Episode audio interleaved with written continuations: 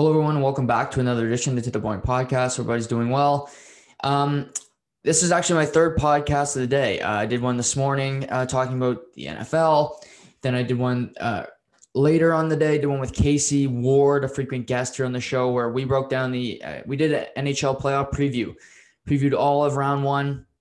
That'll be dropping tomorrow. So uh, be ready for that. It'll uh, be about 9 a.m. tomorrow. You'll see that on your timeline. And I'm recording this one today and just talking about some big stories in the world of sports. We got the NBA finishing up, we got the NFL with the schedule release, we got the Byron Nelson tournament in golf this weekend, um, and we also have some news in the NHL, where, you know, outside of the playoffs, where we got Jack Eichel fighting, we got David Quinn getting fired in New York. Um, so a number of things to talk about today, and uh, just I was a little MIA this week, so I thought I'd record a bunch of content today because, as you guys know, I got a lot to say about a lot of things. So get that all out of the way. And, you know, the NFL, they are better than anybody at marketing, and it's not even close. We're not talking about games. There's not a preseason NFL game till mid August. We are mid May. Yet a schedule release gets more buzz than any game in the NBA, NHL, or you name a sport. Wednesday night was the schedule release for the NFL season. Now we know these games before they happen. We just don't know when they're going to happen. When a team finishes a season, depending on your record, you get decided who you're going to play in the other conferences, who you're going to stack up against. If you're NFC, who, what AFC opponents, what division are you going to play? So we knew the the Buck schedule beforehand. We just didn't know who they're going to play, and it's crazy. We know the games, but yet we're still loving it and maybe not maybe not everybody in Canada, maybe listening, you're like, who gives a crap about the NFL schedule? I got more important things to think about. I do. I was enthralled. To talk NFL any time of the year to me is good. It's wholesome, it's fun. And again, the schedule release on ESPN is a bigger deal than any NBA item you could name. NFL Network, Fox Sports 1, ESPN. Wednesday night, that was the feature show the NFL schedule release. Screw Wizard Hawks. Screw Leaf Senators. Yeah, who gives a crap about that game? It doesn't matter. It's the NFL. And looking at week one, I think the NFL made a smart and stupid decision all at the same time, which is, of course, makes a lot of sense to me because I'm a double negative person. I'm not negative, just I like double negatives. That's what I'm getting at here. First game of the season, Thursday night. It always features the defending Super Bowl champion. Bucks and Chiefs are not meeting on their schedules this year, so you can't put the rematch night one. They like to do that. Um, so what are they going to do? Bucks against who? who who are they going to stack up against? Who do they put? Bucks Cowboys. So Tom Brady playing America's team, you know, quote unquote. And of course, this is the most sellable game all year. And the reason I question putting it on week one is because this game would do crazy ratings in mid mid November. There's normally not a fatigue to the NFL season, but if there is, why not keep this game for later?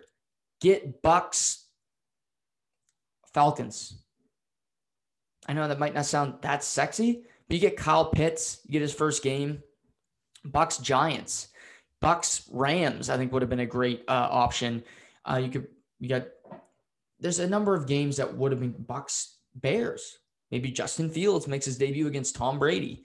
Um, but I understand it. You have Dallas, who the last last three years, here's a stat for you.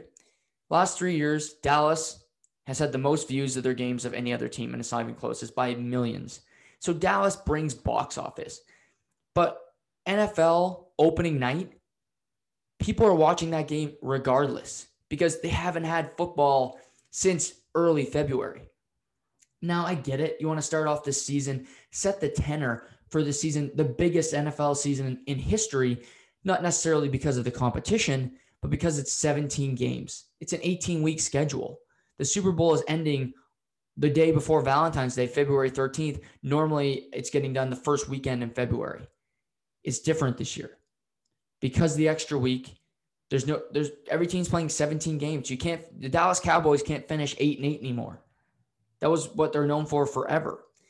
And there's a number, you know, the Bucks Cow- Cowboys week one. The other other game that's really really intriguing to me, Browns Chiefs. Obviously, it's a rematch of the AFC divisional game. Patrick Mahomes went out in the game. Browns had the ball late in the uh, late in the fourth quarter. Baker Mayfield and the Browns go four and out. Chad Henne, anything is possible. Fourth and one, throws a pass to Tyreek Hill. They ice the clock. Now, I'm going to be talking about the AFC North next week in my um, divisional update preview uh, series of podcasts that I did my first one this morning about the AFC South. Now, the Browns are a legitimate threat to re- represent the AFC in the Super Bowl. The Browns used to be a doormat, used to be a joke. They are no longer a joke. The Buffalo Bills used to be a doormat, used to be a joke. They are no longer a joke. These teams that are in the basement finally have stability. You have Brian Daboll as your offensive coordinator in Buffalo. You also have Sean McDermott as head coach. You have Brandon Beane as GM. You have stability with terrible ownership with the Pegulas, but at least you have stability there. Then in Cleveland, you hire Kevin Stefanski, the first coach that has had any success in forever in the dog pound. Who doesn't want to see Cleveland do well? Even if you hate Cleveland, if you hate the AFC North, you hate Pittsburgh, it's hard to hate Cleveland. They're a likable team. They, their fans show up in the cold every week and they, they're just blue collar, good people. And you got Browns, Chiefs. Again, Baker Mayfield looking to improve upon last season, where in his final nine games, he had 20 touchdowns, three interceptions, the best margin in the NFL. And they should, I'm sure the Browns are still sitting there today saying, we should have beaten Kansas City. Mahomes was done. We should have won that game, which is a fair sentiment. And we go play the Bills. Why couldn't we beat the Bills? It would be Baker Mayfield and Josh Allen as quarterbacks, first career championship game. So they're both green in that scenario. Why couldn't we beat the Bills? They're banged up. We learned after the game. Cole Beasley was playing on a broken leg. Stefon Diggs had a torn oblique. Bills have no run game. They're they're decimated. Why couldn't the Browns get through that? What do they do? They have a great draft. They get Greg Newsom the third from sorry, Greg Newsom Jr., the third, as Dan Patrick would say, from Northwestern. Really good corner. Greedy Williams is coming back after an injury. Grant Delpit, the safety out of LSU towards ACL week one, he's going to return. They also get uh, Owusu-Koramoah from Notre Dame, the linebacker, at 52nd overall. This guy had a heart issue. This kid can freaking ball, and he will tear it up. They still have arguably the, one of the best pass rushers in the NFL in Myles Garrett, and they had Jadeveon Clowney to put upon the other side. Their defense is just flat out loaded. Then you look at on offense, Baker Mayfield. Is he the most dynamic quarterback? No. But we saw when he gets weapons, when he has a st- stable team around him, he doesn't have to do everything. You don't have to force him. And their team, they got weapons galore. You have Austin Hooper. You have Jarvis Landry. You have Rashard Higgins. Odell Beckham Jr., as of right now, is still on the roster. He's due to come back. You got Donovan Peoples Jones out of Michigan you have a team. And you also have the best one two running back duo in the NFL with Kareem Hunt and with Nick Chubb. So they have all the trappings of being a team that's going to threaten the Chiefs. And I like it. I think this could have been later in the season. It may have been more interesting to say, well, week one, both teams are going to be a little bit rusty, but it sets a tenor again for the season. Also, week one, you got Steelers, Bills. These two teams met in week 15. You got the Steelers, who are going to be intriguing this season because it's their last kick at the can. Ben Roethlisberger's coming back for one final season, arguably. Uh, I'd be surprised if he came back for more, but who knows? They load up. They bring back the receivers. They draft Najee Harris out of Alabama, the star running back. They look like they're going to be contenders. Then you get the Bills. Can they keep the momentum going? They went to an AFC championship last game. Josh Allen was second MVP voting behind Aaron Rodgers. What happens there? Can he keep it going? Can they keep that offense? Can they get a running back and have a running game? That's their big question and build on what they did last season. You also got Matthew Stafford making his Rams debut playing the Bears. Is it Andy Dalton on Sunday Night Football? Is it um, is it Justin Fields playing for the Bears? I like that. I think the Rams are going to be a really intriguing team to watch. The Rams have uh, Tampa Bay and Tom Brady in Week Three. I that division's loaded. I mean, San Francisco they finished last last year in the division, but they're a lot better. Jimmy Garoppolo's back healthy. They drafted uh, the kid out of North, uh, North Dakota State in Trey Lance. When does he play? Does he start from the beginning? They still have George Kittle. They still have Deebo Samuel. They still have Brandon Aiyuk. What happens there? Um, so that that's super intriguing. Uh, and then Monday Night Football Week One, I wasn't super intrigued about the game. Then I heard Louis Riddick talk about it. He obviously does Monday Night Football, so he has to sell it, but I think he did a good job. It's Ravens, Raiders from Vegas. We saw how beautiful Allegiant Stadium was last year in Las Vegas, but there's no fans. And again, I don't care about fans. I really don't. I listen to the game with no sound, but it's about bringing the NFL back. And why not do that Monday Night Football? Pack the bastard with fans, and you have that beautiful stadium. Sunday night, you get the beautiful stadium in LA where the Super Bowl is going to be held this year. It's just a perfect ending. It's, I mean, it's a perfect start to a season where you get fans in Vegas, you get uh, Mark Davis there waving the flag, you get Jon Gruden, Chucky the Doll there, and you get Lamar Jackson on Monday Night Football. So the more I think about it, it makes a ton of sense. So week one, great, great stuff. And there's more storylines. I think you look at the NFC East, worst division in football. Where does that go? Is Ryan Fitzpatrick good enough to get Washington to win the division? How's Dak Prescott going to look coming back from a career threatening injury? The Giants go out, add Kenny Golladay, add Kadarius Toney, add uh, Darius Jackson on defense, bring back Leonard Williams, get some receivers for Daniel Jones. Can he win the division? Can he prove that he's a starting quarterback, or did they need to look elsewhere? So there's there's options there. How does DeVonta Smith and Jalen Hurts connection work after their time in Alabama? Tons to chew on. Also in week one, you got Sam Darnold, the former the former Jets quarterback, now Carolina Panther, playing the Jets in Carolina. Zach Wilson's debut will be against the former Jets quarterback. How about that? Love it. Normally that game would have no juice. It's a great storyline. It's a great game. You also got Saints Packers. Jameis Winston's the heir of New Orleans without Drew Brees. Is Aaron Rodgers going to be the quarterback for Green Bay?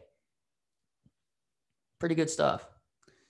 Now, as you sift through the schedule, there's a game on week four on Sunday Night Football that will be one of the biggest games in the last decade. And what's this game? Sunday Night Football. The Tampa Bay Buccaneers are heading to Foxborough to play the New England Patriots. Tom Brady will make his return to Boston to play his former coach, his former team on the bright lights of Sunday Night Football. They didn't meet last year. Brady leaves New England. In his first season, he wins the Super Bowl and Super Bowl MVP, sticking it to Bill Belichick, saying, I never needed you. You were just there. My first season without you, I win my way. I bring in the players I want. I finally get a say in what we do around here. It's not some military dictatorship where we all have to listen to you and be drones. We can have fun and win football games. You have New England, who went seven and nine, missed the playoffs. And looking back, before Belichick got Tom Brady, he won two Super Bowls, yeah, in New York as a defensive coordinator. So it's impressive, but you're not the head coach. As a head coach in Cleveland, he made the playoffs twice and won one playoff game in five seasons. So he doesn't have a great resume. This game, neither of them will say it's a big game, but of course it is. Bill Belichick wants to win this game more than any game he's ever coached, I guarantee you, because he wants to beat Tom Brady. Right now, Tom Brady's one up. Tom Brady's going to stay up even if he loses the game because guess what? he won a Super Bowl without Bill. Bill can't say that. But if you beat him, you rough him up a little bit, you go with the win. At least you got a little bit of your pride back. But this is a huge game. I love it. And we know when it's happening. And I'm telling you, I don't know when in Canada we can go to these, leave this country without having to fucking quarantine. But next season, there's some games I would love to go to, and that's one of them. Any NFL game next year, and anybody wants to go, Give me a ring because I'm in. I don't care where that where it is. I don't care what the weather is. We'll bundle up. We'll go watch a game. Because number one, I've never been to one. And how about the juice in this one? It's it's personal for both these guys. Brady, Brady got kicked out of New England. Let's just be honest. He tried to get kicked out. He tried, Bill tried to kick him out in 2017. He had Jimmy Garoppolo, and Bill wanted to move on from Tom Brady. Then Tom Brady had to go up to Robert Kraft and basically say, Help me, help me, Bill. And Bill calls Tom Brady Tommy. He said he's like a son to him. He's vetoed Bill and said, No, we're keeping Tom Brady. Worked out. They won two Super Bowls. But Bill wanted to move on with Garoppolo, and that always hurt his pride. So he traded Garoppolo to San Francisco. We see what happened with that. They made it to a Super Bowl. They ultimately lost to Kansas City. But Brady's always been treated just like every other player. We all know in sports, when you're an elite athlete, you get a break. When you're, you get different treatment. Yeah, you're supposed to all be treated equally. It doesn't work like that. I'm not saying the other guys are treated like shit, but you you get a little bit more respect. You get a little more say in the uh, in the process. Tom never got that in New England because he was torched. He was treated like one of 53. And for better or worse, it worked. They won six Super Bowls together. But Tom went to Tampa where he wasn't treated like one of 53. He was given more of a say. He got to bring in Antonio Brown. He signed Gronk. He brought he recruited Leonard Fournette. And what happened? They won a Super Bowl and they had fun. They weren't drones, like I mentioned. It's just a different atmosphere. And I really don't think either guy particularly likes the other. So you want to beat your enemy. And for Brady, going back to Foxborough, who knows? This could be your last trip there. He said he wants to play as long as he can, but you're 44. Eventually, the wheels will fall off. I've never seen longevity like Brady, but you're playing a physical sport, and yeah, you can't hit the quarterback anymore, but it's going to happen eventually. And maybe this is one last hurrah. He, I think he's a favorite to get back to the Super Bowl, of course, looking at their roster. But again, it's an opportunity for both men to get a little bit of revenge on the other. There's also some big games. You got Kansas City Buffalo in Week Five. That's a, a game that has a lot of juice. You also get Kansas City, Bal- uh, Cleveland, and Baltimore, of course. That rivalry in the AFC North will be interesting to watch. With uh, the Browns are really good. I think the Ravens got a lot better. Steelers, I mentioned, are still fighting. You got Joe Burrow coming back for the Bengals. How does he stack up? So the NFL season is going to be a lot of fun. And we're only in May, and I'm already jacked for it. And you don't get that excited like you do the other sports. And I just think the others the other sports have to look at this and say we got to do a better job of promoting our product because the NFL does it better than any other league. That's just some of the schedule release here. Obviously, it goes deeper than that. There's two Christmas Day games because Christmas falls on a Saturday this year. So the NFL keeps uh, moving into the NBA territory where they're taking up uh, airtime, which I'm sure the NBA is not thrilled about. But um, schedule release, and I almost talked 20 minutes about the schedule release. That's that tells you everything you need to know about uh, this season. Pivoting to golf. Next week, we will see the PGA Championship live from Kiawah Island in South Carolina. Um, a great course on the on the water. Um, last played in 20 last played there the PGA in 2012 with Rory McIlroy decimated the field winning by eight strokes and last week heading into you know Kiawah uh, next week starting Thursday of course, he wins. He wins the uh, the tournament last week, gets some momentum. He's taking this week off, but we do have a tournament this weekend, the Byron Nelson, and uh, some big names are in the field trying to get ready for this tournament. And you know we're midway through Friday, so most uh, some guys are through two rounds, and we're seeing some good play from Jordan Spieth. Thursday, he shoots nine under. And first of all, it's impressive to shoot a 63 anytime, but he had not played since the Masters. That was the second week in April. So he's off a month. His first round, he shoots a 63. Today was not quite as sharp. He likes to play in the afternoon better than in the early mornings throughout his career. And today he shoots two under, but he's 11 under par, three strokes off the lead. He's in good shape going into the weekend. You know, looking looking at the leaderboard, I'm just to pull it up here on my phone. Uh, you got leading the tournament, Kyung Lee, good player, but not exactly a juggernaut. He's at 14 under, shoots seven under for the day. Really impressive stuff. Then you got Patton Kizzire. He's another guy who's not a big name in the game of golf. He's 11 under, eight under for the day. Matt Kuchar, the veteran. This is kind of like Phil last week, where he shoots six under today. He's 11 under for the tournament. Cooch is normally a guy who is right around the cut line, misses the cut or makes it. So we'll see how he does this week. I'm glad that he's up there though, because I like to see the vet. And you got Spieth, you got Wyndham Clark, Ted Potter Jr., Vincent Whaley, Seamus Power, all at 10 under. There's no big name at the top of the leaderboard. And we're still yesterday's leader was JJ Spaun and Spieth. Spaun is yet to tee off. He's he's at nine under to start the day. But you got Lee Westwood who's at nine under. He shoots eight under for the day. So we're seeing some really really low rounds. But for Spieth, the big thing for him is just his turnaround. How he went from a guy that is basically Rickie Fowler right now. Rickie Fowler is still a big name because he's in a lot of ads, but he, his play is terrible. Jordan Spieth was missing cuts. He had no um, he had no confidence in his driver. His putting game was a mess. But we see that he's rising. He's eighth in the FedEx Cup rankings. He's a player that hasn't played in a month yet. He shoots 63 in his first round. And I, I don't think he needs to win this weekend. He won the weekend before the Masters and he did finish T5 in the Masters. So another really good showing. But he's playing consistently. He's had five top five finishes already this this season, and we're only in May. And he's he's confident. You can tell he made a, a long birdie putt to end his round yesterday on 18.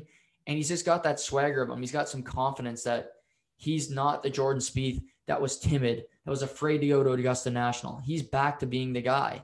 And going into this tournament at the PGA, I think Rory McIlroy is clearly a favorite. Again, he's won this at this tournament before. He won at the Byron Nelson uh, because uh, you look at that tournament, he won it three times before. Um, and you got a lot of confidence that you can win that one. Spieth, he's never won at this tournament, but he's playing so consistently. You know, I have less, I have way more faith in Spieth coming in than Dustin Johnson, where last summer I would say, well, Dustin Johnson's clearly a favorite to win. Dustin Johnson hasn't been playing a lot of golf. He's got a knee injury and he's missed some cuts and he's been inconsistent with his driver. So I don't see him as a legitimate threat. Again, Brooks Koepka, he's been injured the past two seasons. We haven't seen the best of Brooks. So he's a guy look on the outside looking in. Morikawa has not played a lot of golf lately. He won the PGA championship last year. so be looking to defend the crown. But if I didn't put a top three, I still would put Justin Thomas in my top three for favorites to win because he's just a really consistent golfer and he seems to rise to the occasion. So he would be there. I would then put Rory McIlroy, who, you know, three months ago, uh, sorry, uh, two months ago, couldn't make a cut. It seemed like, but he wins a tournament. When you get a guy of his caliber, you win a tournament, you're automatically back into the swing of things. Then I would go with Spieth because Spieth is just a consistent player. He puts keeps the ball in the green. If he can stay out, out of the fescue, he's got a really good chance at winning the tournament. And it wouldn't shock me to see a, a lower name player make a make a move too, because again, the guys who win the majors are normally big names, but we've seen the likes of Danny Willett, we've seen Sergio Garcia, Justin Rose. They are at the top of these leaderboards when it comes down to it. And even lately, Sam Burns has won a tournament.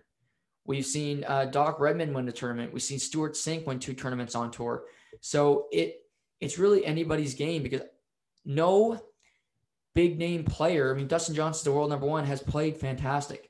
The one you could say who has is DeChambeau. He's won two tournaments this year, but how does he do it this at this course? It's again the water's a threat to him because he's the one that likes to drive the ball as far as he possibly can. So can he keep it on the green? Um, so that's that's potentially a problem.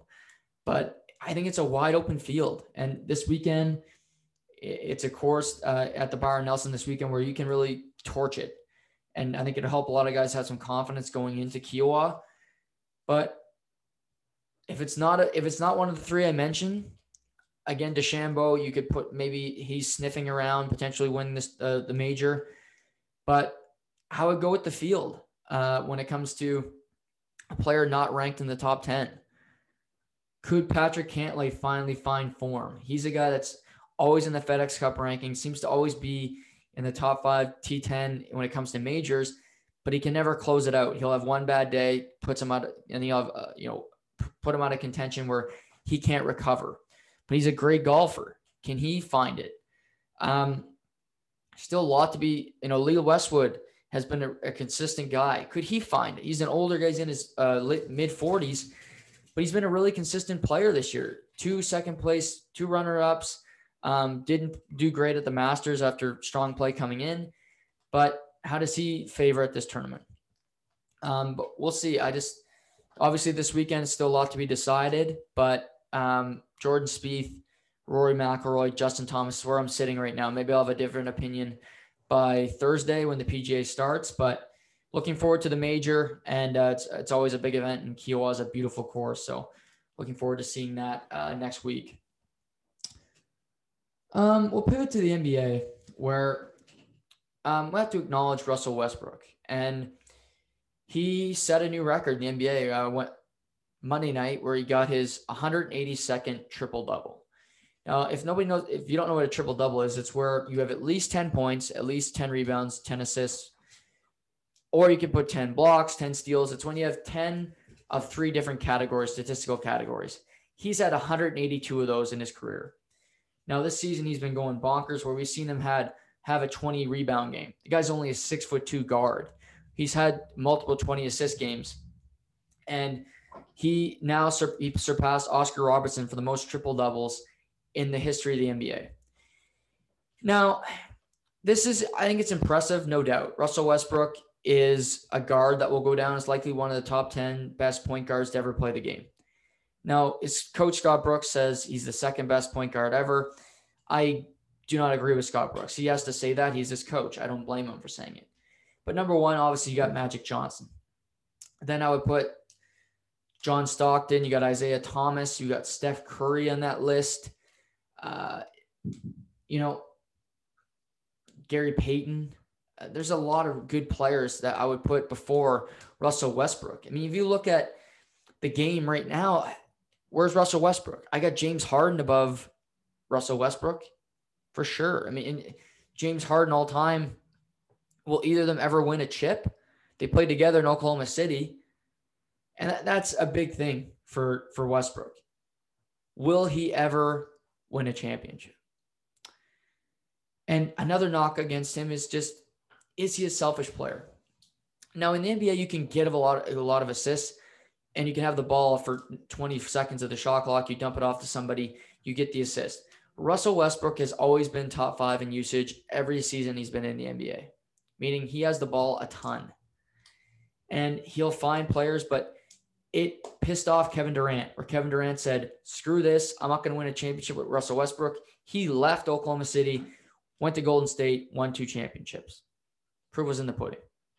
And Russell Westbrook was in Oklahoma City forever. Played with Chris Paul, that didn't work. Then he went and played with Paul George, that didn't work. Every player that's played with him has left that's been a star.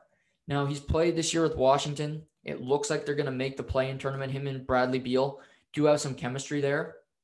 So we'll see what happens. But I think it's a really impressive accomplishment and it needs to be celebrated. Oscar Robertson said, and I don't know if I've, there's never been an NBA player who plays harder than Russell Westbrook. Night in, night out, this guy, you can't blame him for his lack of trying. He gives it everything he has. He will drive into a brick wall trying to win. But sometimes it's he does too much. He turns the ball over a ton. He's top three in the NBA in turnovers this season. He doesn't particularly shoot the ball well. He he he just makes stupid decisions. And I wouldn't want him as my point guard. Again, I would have Steph Curry. I would have James Harden.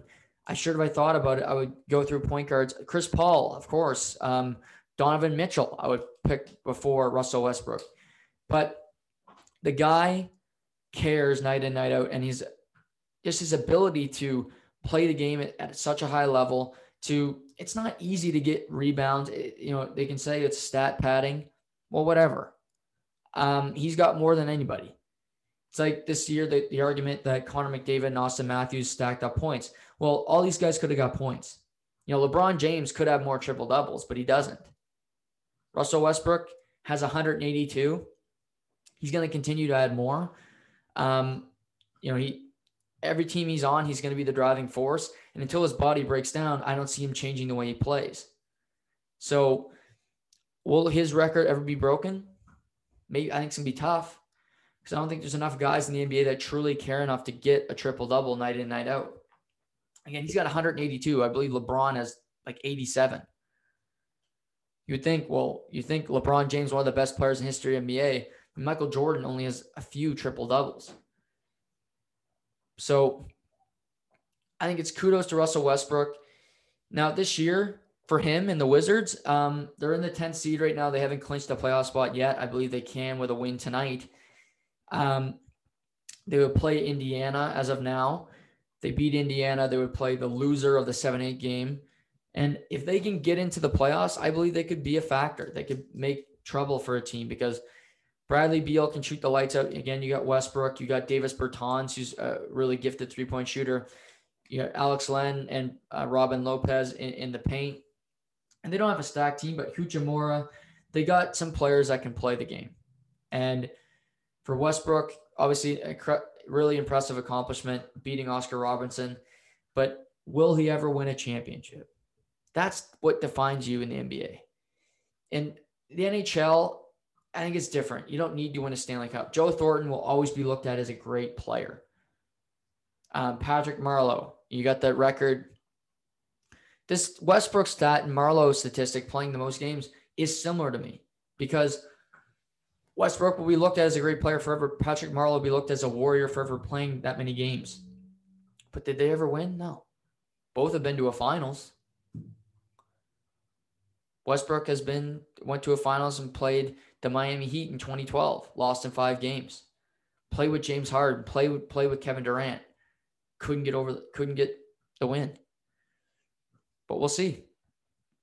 It would be fun if Brooklyn could somehow sneak into that one seed. If the uh, Wizards could get the eight spot and play Brooklyn in the first round, where you had Harden and Durant, who used to play with Westbrook, they meet in the first round. I think that'd be spicy. That'd be good for the NBA. I think it'd be better than Brooklyn, Charlotte. Uh, that's not much meat on the bone there. Um, Brooklyn against the Celtics. There's some intrigue, uh, but I still think uh, Brooklyn gets by them rather easily.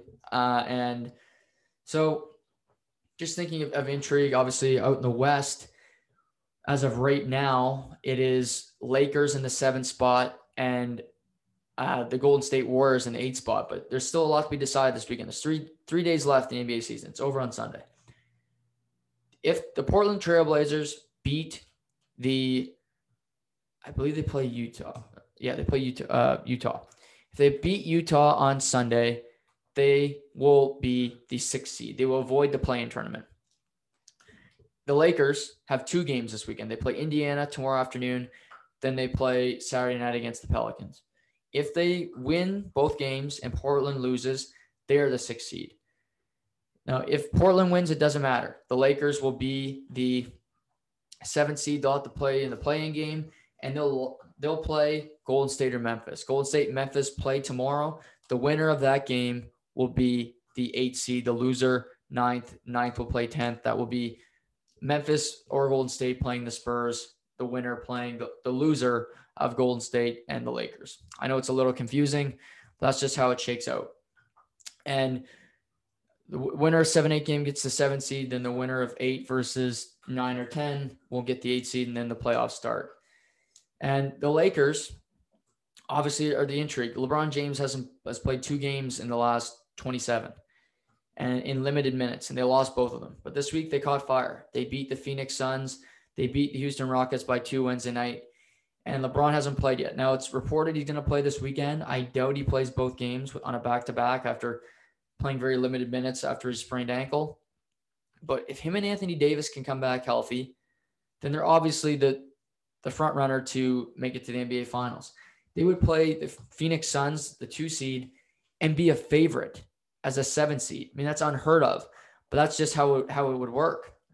You got Utah and Phoenix at top at the top of this of the Western Conference, where neither of them have particular playoff success. Playoff success, especially the Suns. They are really playoff virgins, other than Chris Paul, because you have Devin Booker who's never been there. You have DeAndre Ayton who's never been there. Uh, you got uh, Cameron Johnson who's never been to the playoffs. So their nucleus of star players have never been to the playoffs. That means something in the NBA. LeBron has played more playoff games than anybody. Uh, Anthony Davis won a championship last year. Uh, Andre Drummond's played in the playoffs. So they got players that have done it. And even if they were to play Golden State against Steph, that would be way better for Phoenix. But Steph Curry's played in a ton of playoff games. He's a three-time champion. That's a tough matchup. So whoever whoever gets that seven spot, that's a tough matchup for Phoenix. You don't want that. Even for Utah as the number one seed, say um, say the Lakers get the seven spot, then it's Golden State versus Memphis. You'd rather have Memphis, in my opinion, even though Golden State's undermanned, because Steph Curry, you never know. He could win a series by himself with Draymond chipping in here and there. He could make it interesting. So that's really how it, how it shakes out. But I mentioned earlier in the week that it could be more, it could be wide open. But I'm, I'm starting to think, well, it's not going to be. LeBron's coming back. He's going to be healthy. Anthony Davis is going to be healthy. Dennis Schroeder is going to come off the COVID list for the Lakers. Then in the East, you got Brooklyn. James Harden played the other night, had a double double and 11 assists in his first game back, and he looks unbelievable. You got Kevin Durant, who I think is the best player in the NBA. Kyrie Irving likely to be healthy. If Brooklyn is whole, if they have all three of their stars playing, I don't see who beats them for the championship. They're a little undermanned when it comes to the inside, when it comes to the paint, but their ability to shoot, to make threes is really unquestioned if I had to pick, if I had to pick a third team that I think could make some noise, I would go with the Miami Heat. And the Miami Heat made it to the finals last year. They were a, surprise team, a fifth seed. They're going to be the they're the fifth seed as of right now. They're battling with the Atlanta Hawks coming into the weekend where they could potentially get to fourth. Atlanta's looking to clinch the fourth seed. You got uh, Atlanta, Miami, and the Knicks all separated by one game. So for the fourth, fifth, and sixth seeds, but um, Miami's got that playoff experience. They got a leader in Jimmy Butler who knows how to play in crunch time. They got the experience from last season. They, they got Erik Spoelstra, who's got two championships to his to his resume. So they got the, the team to do it. In Atlanta, this is going to be a, a, new experience for them. Trae Young's never been in the playoffs. John Collins has never been in the playoffs. Uh, Bogdanovic, Clint Capela's been there for Houston, but they're kind of like Phoenix. They need to get there, learn how to learn how it goes. Then you got the Knicks. The Knicks have been in the playoffs since 2013. They're likely, as of right now, they play Milwaukee. Um, they, are a great story. Julius Randle's been a really impressive player this season. But the Knicks, they're likely to bow out um, in the playoffs where Tom Thibodeau may be the coach of the year, but the Knicks still have to learn. And you go below, I mentioned the teams below that. So I think the Heat I like them better than the Sixers just because I think the Heat have more game breakers. I, they, we've seen the Sixers in the playoffs. Embiid, Simmons, they come up small. Jimmy Butler rises to the occasion. Tyler Herro off the bench rose to the occasion last year as a 20 year old rookie, averaging almost 20 off the bench. Duncan Robinson has turned into one of the best three point shooters in the NBA. Bam Adebayo, stud. So the Miami Heat, I think, would challenge Brooklyn the most. And, and cause them the most problems. That could be a second round matchup. So Brooklyn gets by them, you get a third round where you're pretty comfortable. In the West, I would say the Clippers. Denver made it to the conference final last year, but they're without Jamal Murray. They're going to miss him down the stretch. Jokic, likely the MVP, um, has some good players. He's got Michael Porter Jr. They acquired Aaron Gordon, but to not have a ball handler that you really trust down the stretch, that hurts your team. And Jamal Murray will be missed. So I look at the Clippers, who have been eerily quiet all year. They still have Kawhi Leonard. They got Paul George. They acquired Rajon Rondo at the trade deadline, who was with the Lakers last year, who they traded Sweet Lou Williams for. They got Serge Ibaka. They got players that are just Pat Beverley, who, who likes to piss people off. I think the two LA teams could potentially meet in the conference final where um, you're both playing at Staples. Obviously the Clippers got a lot to prove for Steve Ballmer and, and uh, Tyronn Lue, and you got the Lakers who are looking to go back to back. So that would be my presumed final four because if the teams are back healthy, I don't. Again, Portland still is a good team. They played, they've won uh, nine of the last ten, but they're just missing something. With the Lakers at full strength, with Brooklyn at full strength, these two teams should meet in the finals. Now, is that guaranteed? No. I think the Clippers could cause cause problems again. I think the Heat could be a factor in the East, but I'm starting to pivot my thinking into saying, well, these two teams are the presumptive favorites. They'll meet in the finals because health is going to be good for them. But we've seen people injured all year, and that could continue in the playoffs. LeBron could injure his ankle again. He's done, and then the Lakers are done. You're not going to the finals with just Anthony Davis and Kuzma and whoever. You're not beating the Clippers in that series. So we'll have to wait and see. But it, there's a lot of interest here when it comes to when it comes to the NBA. You got the last weekend of the season. Uh, you got know, I, I, like seeing teams that you know. I thought Atlanta would make the playoffs for the year. I didn't think they'd be the four seed, but you know, I picked. I projected them to be the eight seed in the East to get to fourth. Incredible. The Knicks making the playoffs. Didn't see that coming. Uh, so still some intrigue as we head into the last three days of the uh, NBA season, and a lot to be decided. But the play-in tournament starts Tuesday. The NBA playoffs start a week from tomorrow. So uh, that's going to get going. We'll the NHL playoffs going, the PGA Championship next weekend. So obviously that's that's fantastic. The NHL. Obviously, I, like I said this morning, I did a podcast previewing the NHL playoffs. We still have some Leafs Winnipeg meaningless regular season game tonight, um, which uh, who can't wait to watch that. We got Vancouver and Edmonton over the weekend, Vancouver, Calgary. So still some of these regular season games that need to be finished due to COVID. But this week, um, we saw some firings, and I think we'll see some more. Uh, there's we saw David Quinn get fired in New York. Uh, Jeff Blashill may still be on his way out in Detroit, where he's coached for six seasons. But does Stevie Y want to go in a different direction, even with the team in a rebuild? Um, we saw John Tortorella. We saw Rick Tocchet get uh, removed. And if teams struggle in the playoffs, is there still moves to be made? There's a lot of good head coaches on the market. We got Bruce Boudreau, and you got uh, Mike Babcock and Gerard Gallant, and you know I mentioned Tortorella. Um, so where does that go? Now Buffalo is in this likely going to be searching for a new head coach. They had interim coach Don Granato coach the remainder of the season. They were a more credible team, but with Kevyn Adams uh, and likely going to be fired off Krueger. I don't think Donnie Granato will be the head coach come next season. They want the fresh voice moving in the in the future. Now, Buffalo, they got a few problems. Obviously, Jack Eichel's at the top of it, but I'll start with the, the other names first. Rasmus Ristolainen is a defenseman for Buffalo. He's played there for eight seasons, the longest tenured Buffalo Sabre. And he got asked, you know, do you want to come back? And he said, I would come back, but I would prefer to be traded. I don't want to have to deal with another rebuild. I don't want to do it. If there's going to be another rebuild, get me the hell out of here. So basically, we know the Sabres are rebuilding again. So he basically said, Get me the hell out of here. Then Sam Reinhart, who's drafted third overall, a really good player, got asked about his t- the time in Buffalo and where he stands. And he said, Yeah, I really don't have any interest in the rebuild. I want to be able to compete for something. So Sam Reinhart basically said, Get me the hell out of here. So two of your most important players, leaders on your team, one out. Well, then here's your captain. And that would be Jack Eichel.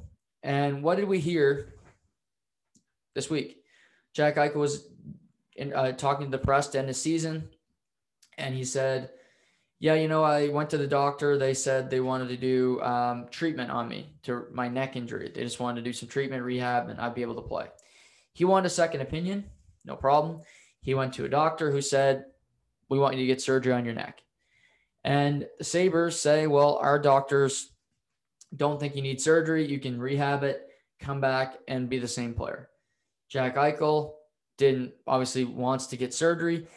He's a bit pissed off that the Sabres leaked that um, he can just get rehab and come back and play. So it kind of makes him look bad. And he came out and basically told reporters, yeah, you know, we'll see what happens next year wherever I'm playing. Basically saying, I want to be playing not in Buffalo. And I think it's bad. I don't know who leaked that. You know, I assume Buffalo leaked that uh, he they can he can play without having surgery because it makes Jack Eichel look bad. I don't. Jack Eichel would not be leaking that story, but it's interesting nonetheless.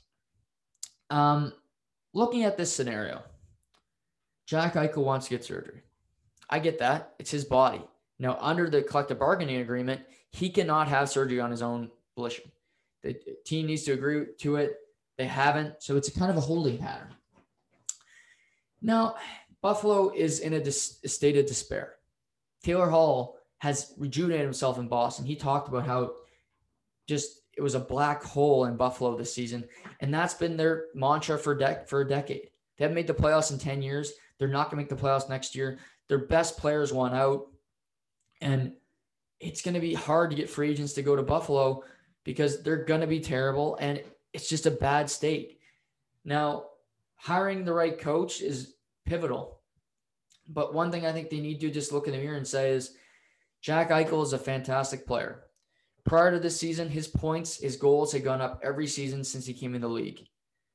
I think he's a really good player. I don't think he's a stud, but I think he's a really good player. And I think they have to look in the mirror and say, we're not going to, he's not coming back here. Now he's under contract for a number more years at $10 million a year, a big cap hit. But the most important thing for Kevyn Adams right now is to trade Jack Eichel and try to get something of value back. Now, it gets tricky because if you trade Jack Eichel and he get say you trade him in July and he gets traded to the Rangers and you get you're not going to get equal value for a number of reasons. Number 1, you trade him in July, Jack Eichel gets traded to the Rangers, he's going to want to have surgery. So next surgery, you're not coming back in a week. He likely won't play till November, December. So the team you're trading for, you're going to miss half the season without Jack Eichel. Presume your new number one center is out of the lineup for half the season. That's no go. That's no go. So that means the return that the Sabres are getting is going to be minimal.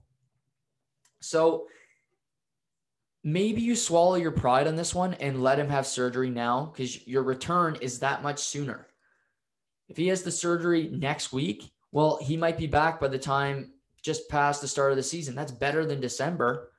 And if you trade him by the draft, which is in July, you're likely to get a better haul because you can at least say, hey, we know our timeline. He had surgery, he's rehabbing. The doctors can say he'll be back by blank date. You trade him in July at the draft, he's only back December. You're not getting equal value back. You're likely not getting equal value back. And you're trading Jack Eichel. There's rarely a time where you trade the best player in the deal and you're getting and you're getting back better value. Now, maybe they will. At the time, Ryan Johansen was the better player than Seth Jones. Now, it's turned out that Seth Jones is a stud. Ryan Johansen is a bust. One of the worst trades in the history of the uh, Nashville Predators organization. But with Jack, he's not coming back. And you can't have this dark cloud over the organization the whole year he all he has to do next season, say they don't, he has to go past the physical. He's guaranteed his money. He's sitting there stewing over it, and it's just negative. Buffalo is a negative organization right now. Kevyn Adams needs to realize we cannot have this hang over us forever, and we need to get rid of this stain as soon as possible. And if you're if you decide as an organization, yeah, it's untenable. He's not coming back. He hates us then maybe you let him have surgery. You go against your doctor's orders so that you can get your trade, you can get a, a haul back. Because if he's if he's at full strength, he had a terrible season this year, but everybody did on Buffalo. Maybe the team trading for him will give you a number one prospect center and give you a first round pick plus whatever the hell else you want. I assume it's going to be a, a roster player. I think if Buffalo, if they're going to trade to the Rangers, just just for instance. Maybe you trade Eichel to the Rangers. In return, you get Mika Zibanejad, who's a number one, number two center. So you get a center back in return. And then potentially you get Kakko in the deal. And then maybe you can get something else too. Um, the Rangers obviously will not get want to give away too many roster players, but you're getting you're getting Jack Eichel. So you're going to have to move salary in the deal anyway. You're taking $10 million in a flat cap. So money in is going to have to come money is going to have to come out too. So that's another another thing they have to deal with. Now with Reinhart and Ristolainen, maybe it's easier to smooth this over, but the way they sounded in their exit interviews, it doesn't sound like it's very good situation. Ristolainen's been rumored to be traded for three years now, so maybe that's finally done. Reinhart, who's not talked about often, but he's a really important player on the Sabres and brings it night in, night out. I mean, your best players want out. That just tells you everything you need to know about this organization. This isn't Kevyn Adams' fault. He was left with this, but the Pegulas and past uh, brass have just left this team deserted of talent. And they got some good people. Yeah, they have Victor Olofsson, who I think can be a good player. They got Dylan Cozens, the the uh, captain of Team Canada at the World Juniors. So you have some things to be happy about but it's going to be another rebuild in Buffalo where they've been rebuilding for years, yet they never had any success. We've seen Edmonton get to the playoffs. We've seen Toronto at least get to the playoffs, where Buffalo never got back after rebuild and rebuild. You know, Columbus has made the playoffs multiple years in Buffalo's tenure. New Jersey. Um, so does LA want Jack Eichel? Does Quinton Byfield come back in the deal? That's potential. But if it's me, Jack Eichel, you you trade him, you move on, and you maybe you let him have surgery so you can facilitate a deal where you get better return for your investment. Okay, we'll wrap up today talking about David Quinn in New York. New York, in the past week, has really gone through a jumble where they fired John Davidson, they fired uh, Jeff Gorton, and it really made no sense to me because you know Dolan said he wanted to make the playoffs. Well, look at your division. Who are you making it over? They should have finished sixth, but Philly was such a tire fire. I mean, you look at Washington making the playoffs over them. No. Boston. No. Pittsburgh. No. Islanders. I did have the Islanders missing the playoffs, but to Philly. So for the seasons, for the season, I had the Rangers finishing sixth, and they finished fifth. So they did one better than I thought they would because Philly was such a disaster with Vigneault and Carter Hart couldn't make a save. So how I just don't understand how you're supposed to make the playoffs. But anyway, they fire John Davidson, they fire Jeff Gorton, stupid to me. And then Chris Drury becomes president and GM overnight. And it was reported he had a big part in hiring David Quinn originally. He was a college coach, but I guess he's the GM. He wants his own guy, and they want NHL experience behind the bench, which is always funny because teams that hire a college guy then pivot into the wily old veteran as soon as it happens. And there was a number of them available for New York. John Tortorella, they had him. He's known for his feuds with Larry Brooks. You remember Larry Brooks had his phone on. Uh, that was a good one, Brooksy. I mean, that would be great to, as a as a guy who covers sports and does his podcast. I get a lot of joy out of seeing Larry Brooks and John Tortorella go at it again. I don't think John Tortorella will be the hire. I know him and Glenn Sather did not have a great relationship when they departed. Glenn Sather's still there behind the scenes smoking a cigar. So unlikely torts. Mike Babcock. He's one of the spots I think Babs could go because number one, he still owed two years of salary by Toronto. Dolan would pick that up. Um, he's not afraid to pay a, a coach from Toronto to come to come do it, come coach for him. There's other owners, other uh, teams where they would be too cheap. James Dolan's not one of them. He's given money to Larry Brown. He's given money to uh, Isiah Thomas. He's done some bad investments when it comes to head coaching. And I'm not saying Babs would be a, a bad hire, but he's not afraid to throw money around. Is what I'm saying. There's also Gerard Gallant. They've requested uh, permission to interview him from Vegas. They've been granted that. He's heading to Latvia next week to uh, coach Team Canada at the World Hockey Championships. Now, he would be a great hire. You know, he was fired unceremoniously in Florida for no other reason than he didn't didn't take orders from Tom Rowe, who turned out to be an idiot and really ruined that franchise. Um, in Vegas, he was fired to get to a Stanley Cup Finals first year as an expansion team. They get deep again. Uh, they lose the first round to San Jose, and they say, "You know what? At midseason, we think we can do better. Peter DeBoer is on the market. We're going to move on." I can't argue with what they've done because they've had a successful tenure. Gallant, I still think is a head coach, is a great head coach, and he's a veteran. He knows what it takes around the league. I don't think he would be afraid of the New York media. and because New York media can pick, you know, can chew you out pretty quick. Uh, I don't think Gerard Gallant would be afraid of that situation. There's also Bruce Boudreau, who's one of the most winning coaches in regular season history in the NHL. He's another guy that didn't get a job this year as a head coach. I'd be surprised if he wasn't behind a bench uh, again in his career. He shouldn't have to be an assistant coach the way he's coached his teams in Minnesota, in Anaheim. He's had a great track record of, of teams really liking him in Washington. He won two President's trophies. So he's another guy. No, I think they have a lot of options. I personally, I would go with either Boudreau or um, Gerard Gallant. Now, I, I think they Bab Babcock or I think Tortorella will coach again in the NHL, and I think he should. I think he gets a really bad rap for being a bad guy. Well, look at Columbus's roster and what he did with it. Who did like they had nothing, and he made the playoffs, and he beat the mighty Toronto Maple Leafs. That deserves some credit. He's won a Stanley Cup. He's won as many Stanley Cups as Mike Babcock as a head coach. He's won. He's won a Stanley Cup. Gerard Gallant's never won a Stanley Cup. Neither has Bruce Boudreau.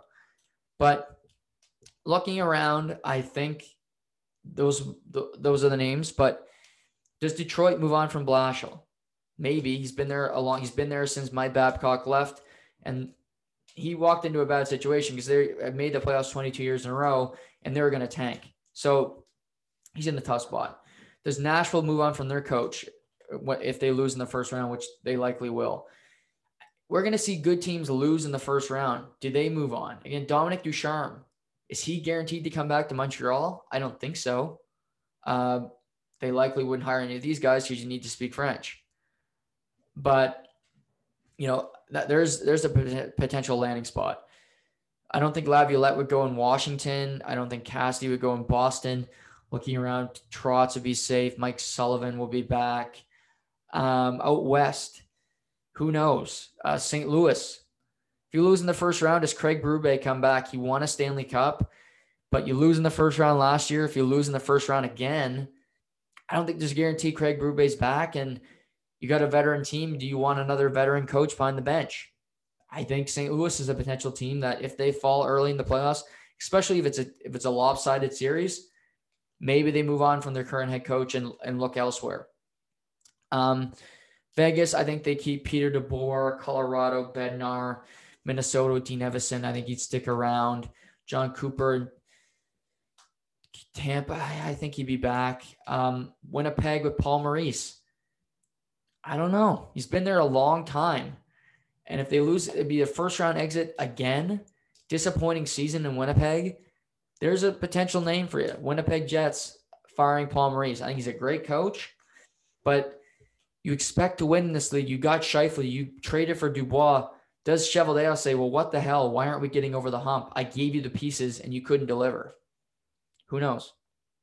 It's all a possibility. That's all I'm saying here. Um, Rob Brind'Amour, does he return to Carolina? Otherwise, he's a free agent on the market, and somebody has to take that job in Carolina.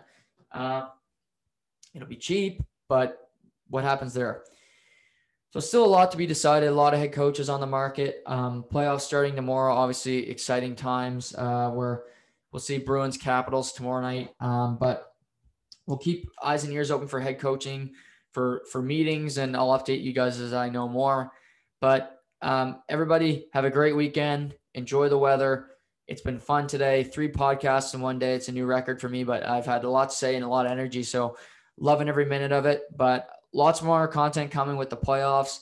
Um, we'll be doing a lot of shows and uh, keeping you guys entertained, hopefully, throughout the uh, post seasons. So, happy Friday. Have a great weekend, and we'll talk soon.